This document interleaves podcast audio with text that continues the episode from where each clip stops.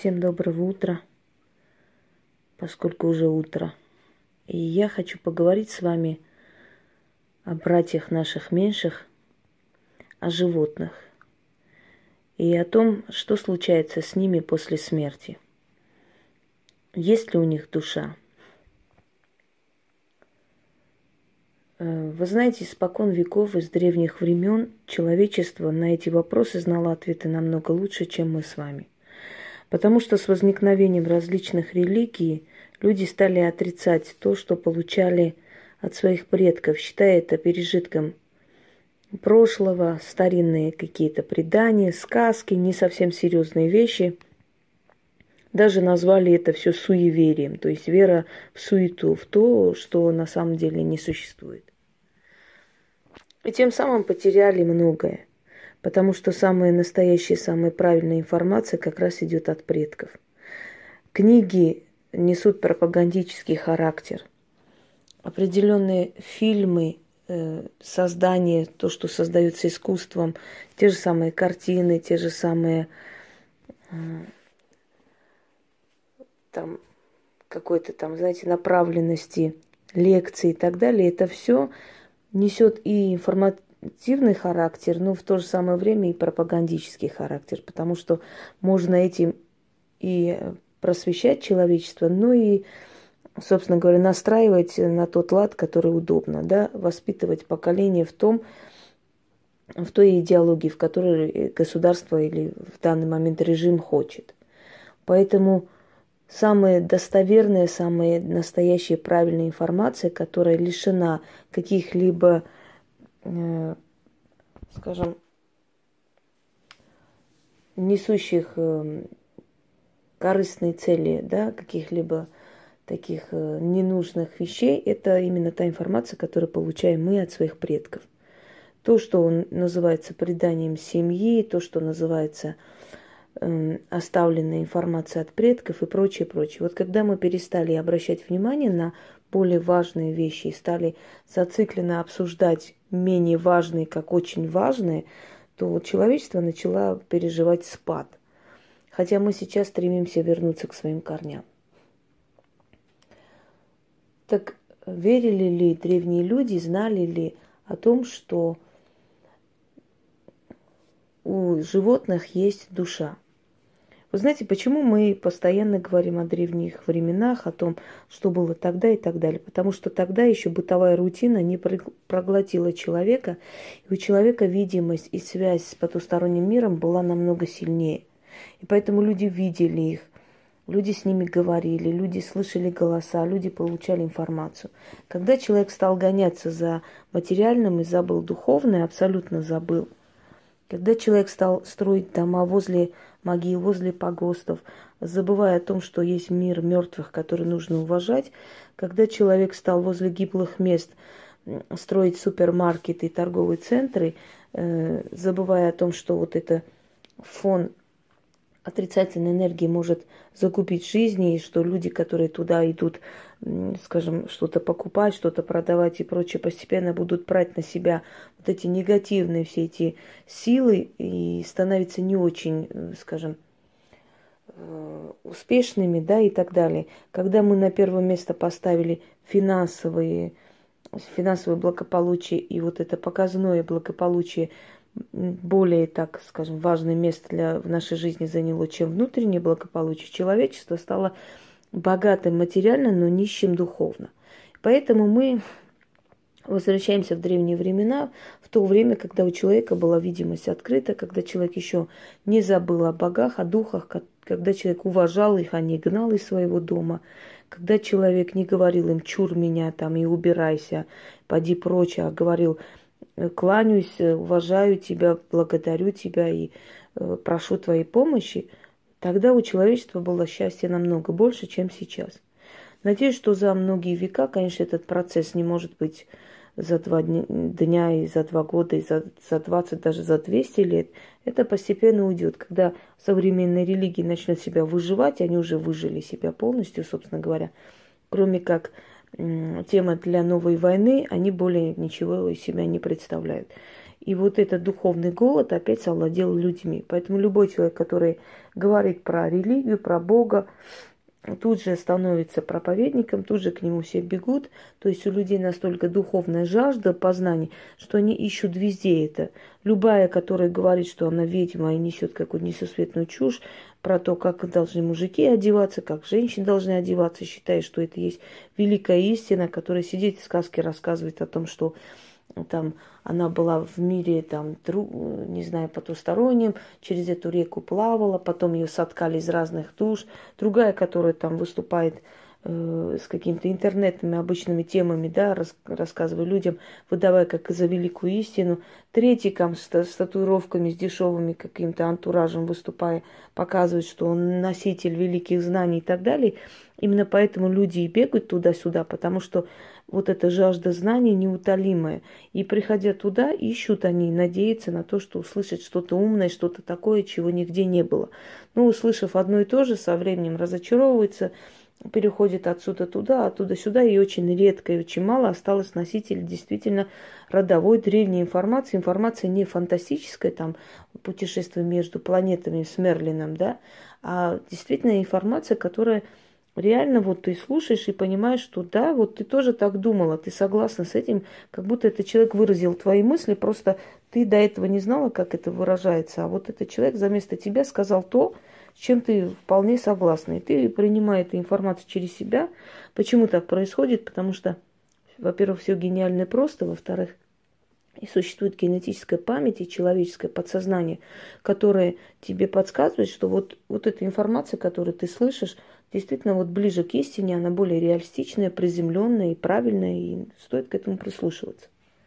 Одним словом, вернемся в прошлые века и послушаем, что говорили древние люди о животных, об их душах.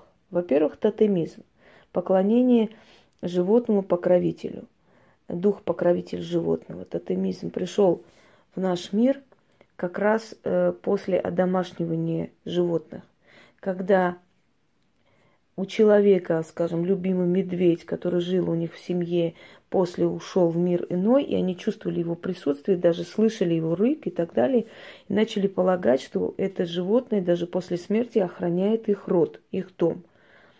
После этого они начали взывать к его душе, начали просить его.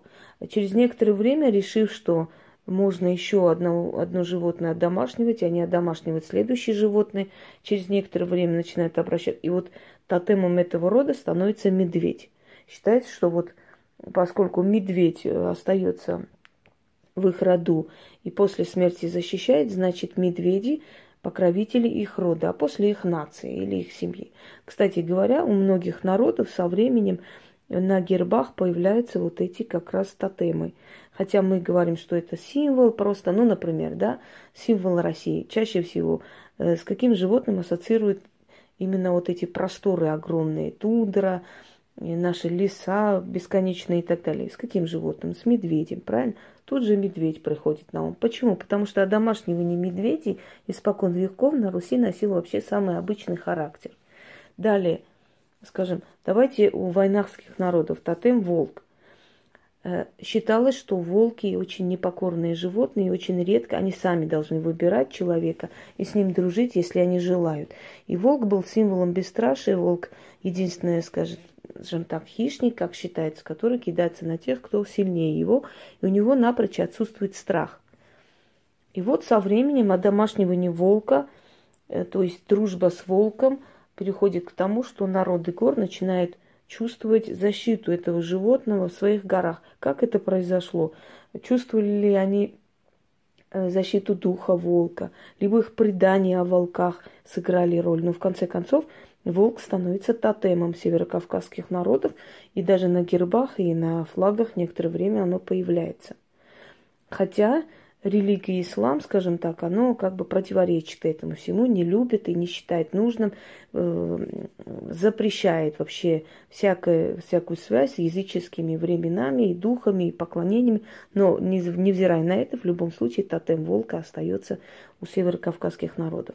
Тотем орла точно так же, одомашнивание орлов, охота с орлами, да, и после вера в то, что эти животные или эти птицы после смерти даже охраняют тот же самый род и семью, приводит к тому, что данное животное становится тотемом, то есть покровителем животным вот этой семьи, этого рода после этой нации. Отсюда идет тотемизм. Так вот, тотемизм и есть вера в то, что наши любимцы или те, которые мы уважаем, те животные, которым мы восхищаемся, которые мы любим и у которых берем определенный пример, скажем, храбрости, да, и верности и прочее, прочее, после смерти тоже охраняют нас. То есть они после смерти тоже участвуют в нашей жизни.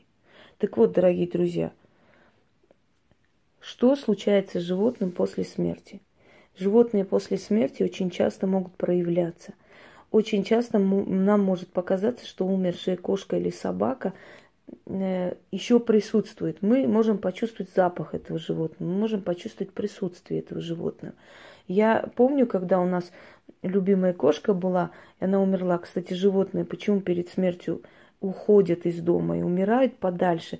И почему перед смертью чаще всего животные прощаются? Вот многие люди, которые вспомнят, да, своих любимцев, которые ушли, могут сказать, что они как-то прощались, у них глаза были грустные, предчувствие было какое-то, что с этим даже не обязательно, чтобы время старости или там они болели, они же могут попасть и под машину, и могут загрызть другие собаки. Всякое бывает, к сожалению, в их жизни, точно так же, как у человека непредсказуемая судьба.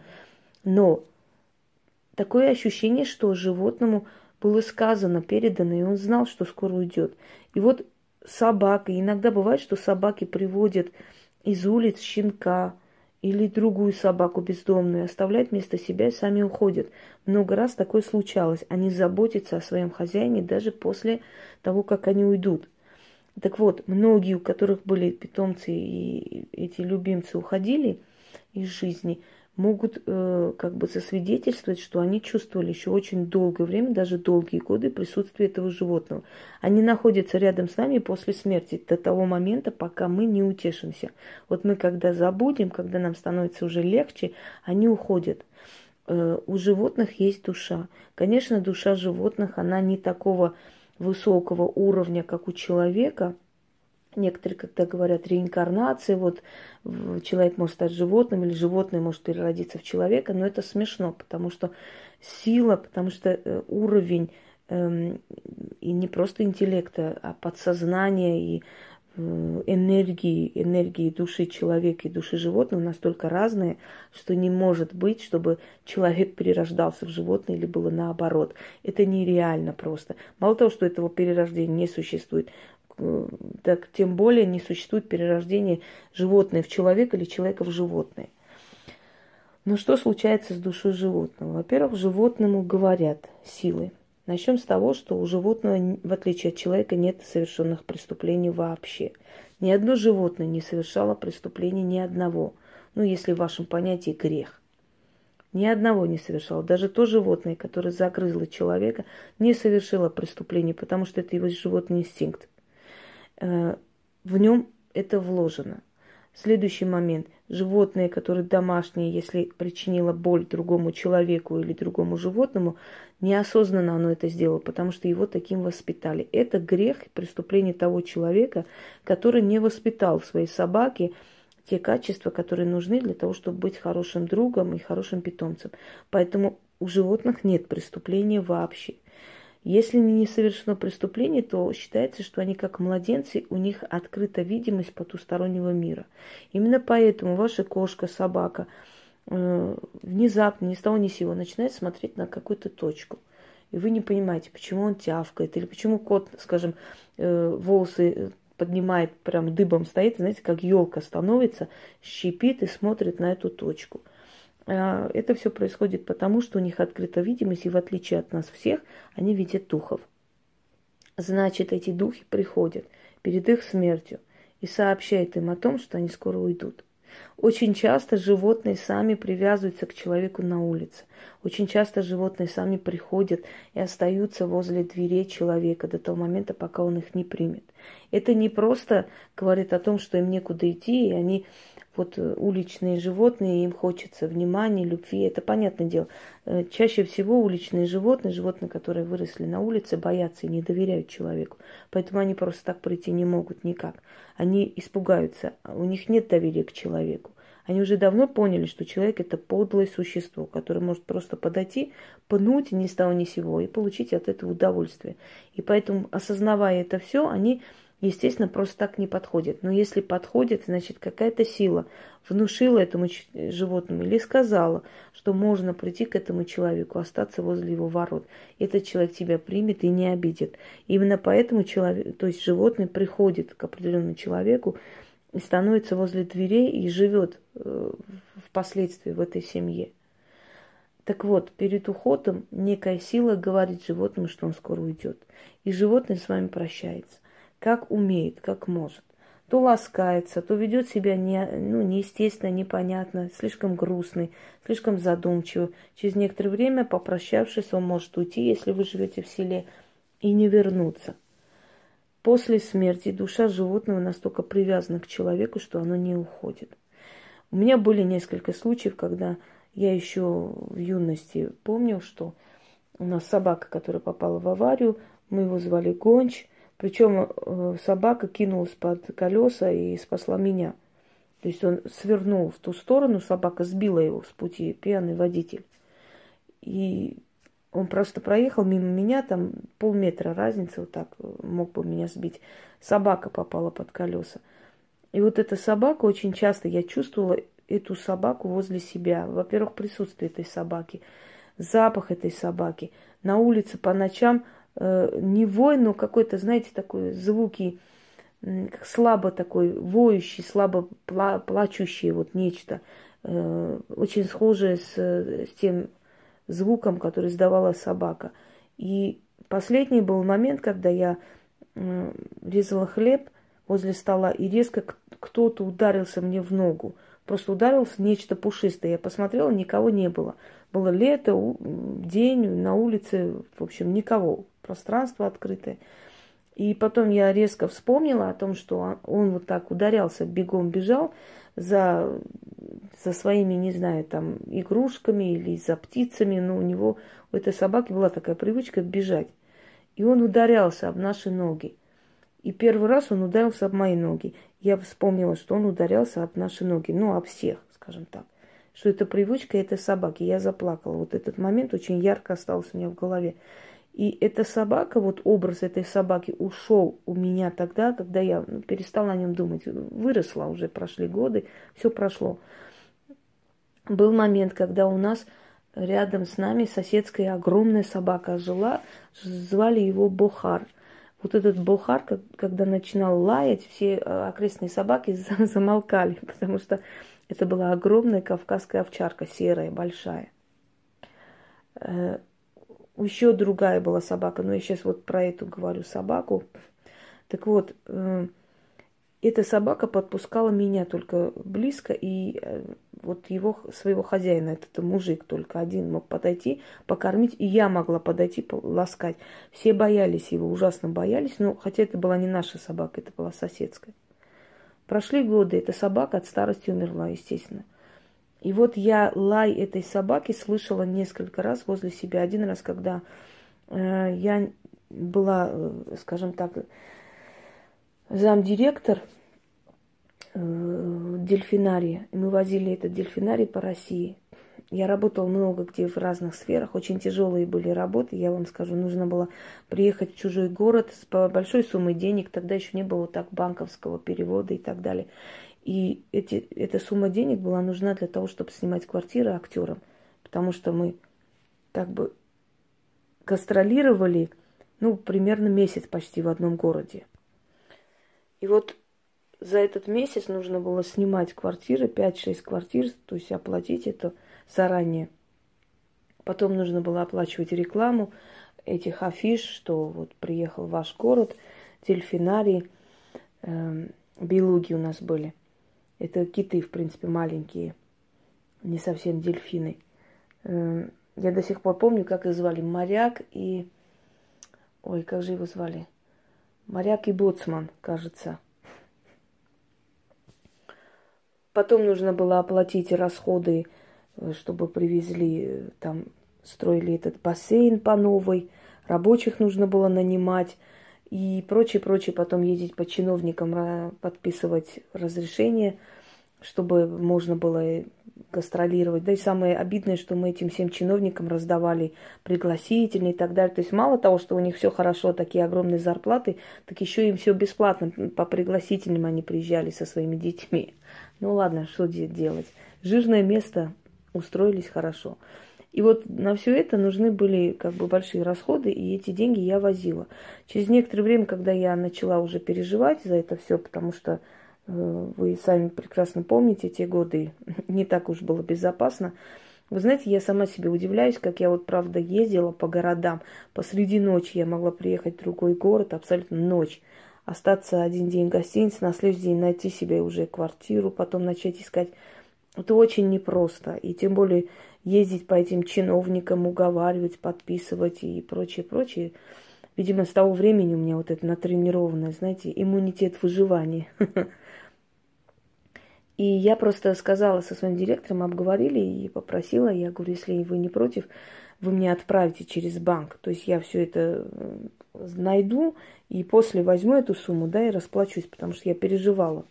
Потом не докажешь, хотя он был не такой человек, он был нормальный человек, но мало ли, это большие суммы. Кто-то отследил, в принципе, они возле этих банков везде ошиваются, это мы не замечаем, а они все замечают, это их профессия. Кто-то отследил, и было зимой, я помню, что после 6, по-моему, я получила, с банка вышла, пока мы там что-то заполняли, пока я договаривалась, еще почти час прошел, и уже было темно. И я должна была идти по пустынной улице, человек за мной пошел очень быстро, так, быстрым шагом, причем ниоткуда возник. Я почувствовала вот прям холодок по спине, я поняла, что, ну, если в лучшем случае он оторвет сумку, в худшем случае он ударит меня ножом, такое может быть. Я помню, что я повернулась, посмотрела на него, такой здоровенький парень, плотненький. Он на меня посмотрел, глаза очень, что вам сказать, стеклянные. У таких людей, вообще таких людей очень легко вычислить, если люди, скажем, сами воевали или люди там сталкивались с такими моментами. Таких людей легко вычислить, у них стеклянный взгляд. У них все нормально, они могут быть улыбчивые, приятные. Глаза мертвые просто, вот смотрят на тебя стеклянные. Ноль эмоций, вообще ничего. Вот убить человека ничего не стоит, даже за 10 рублей. И тут он, видимо, видел эти суммы, что мне передавались, тогда еще не было никаких этих стеклянных, защитных. Одним словом, я когда повернулась, посмотрела, и у меня вот холодок по телу, ноги, знаете, прям не ходят. Это в фильмах показывают, когда там в момент страха человека парализует. И в какой-то момент включается еще инстинкт самосохранения, становится, как вам объяснить, внутри все охладевает, то есть абсолютное безразличие наступает на секунду. Это, наверное, вот инстинкт выживания, чтобы человек не сошел с ума, не упал в обморок и прочее. Это потом, когда все проходит, ты сидишь дома и представляешь, что бы с тобой могло быть, вот это потом у тебя все трясется. В этот момент нет. И вот таких случаев в моей жизни было несколько раз, на самом деле. Как, впрочем, у всех людей, которые становятся на, как вам сказать, на обучающую тропу магии, у всех такое было, и не раз. Это выживание такое. Не дадут нас убить, не дадут нам разориться, не дадут нам пропасть, но мы это должны пройти. Так вот, я услышала жуткий лай собаки, вот кавказской овчарки. И вот какой-то, знаете, за секунду проносится в голове очень знакомый что-то голос. Я сразу, мне в это подключилась, вот та собака, Бухар. Вот он лает. Я не знаю, почему мне так это пришло. Естественно, удивление, где эта собака здесь может быть. Он убежал. Может, он подумал, что кто-то с собакой гуляет, или моя собака рядом. Не знаю, что он подумал. Он убежал. Я посмотрела по сторонам, никого не было, и собаки в том числе. Обледеневшими руками открыла дверь. Все, вот всю ночь я сидела, прям смотрела в одну точку, приходила в себя, пришла в себя. Это один случай. Второй случай, когда я здесь поставила кофе, пошла, писала там что-то на сайте и напрочь забыла про это все дело. А здесь, видимо, пламя поднялось. И я помню на кухне жуткий лай собаки. Я обалдела просто. Собака, у меня даже пусик еще здесь не было. Прибежала на кухню, смотрю, там уже горит. Вот успела потушить. То есть еще пока не пламя, но уже собиралась. Это второй случай. И еще случай такой же собачий. Много разных таких различных случаев, но вот более так, да, подробнее вспоминается. Наверное, дня 4 назад посреди ночи жуткий лай собаки, но это уже другой голос был. Ужасный лай собаки.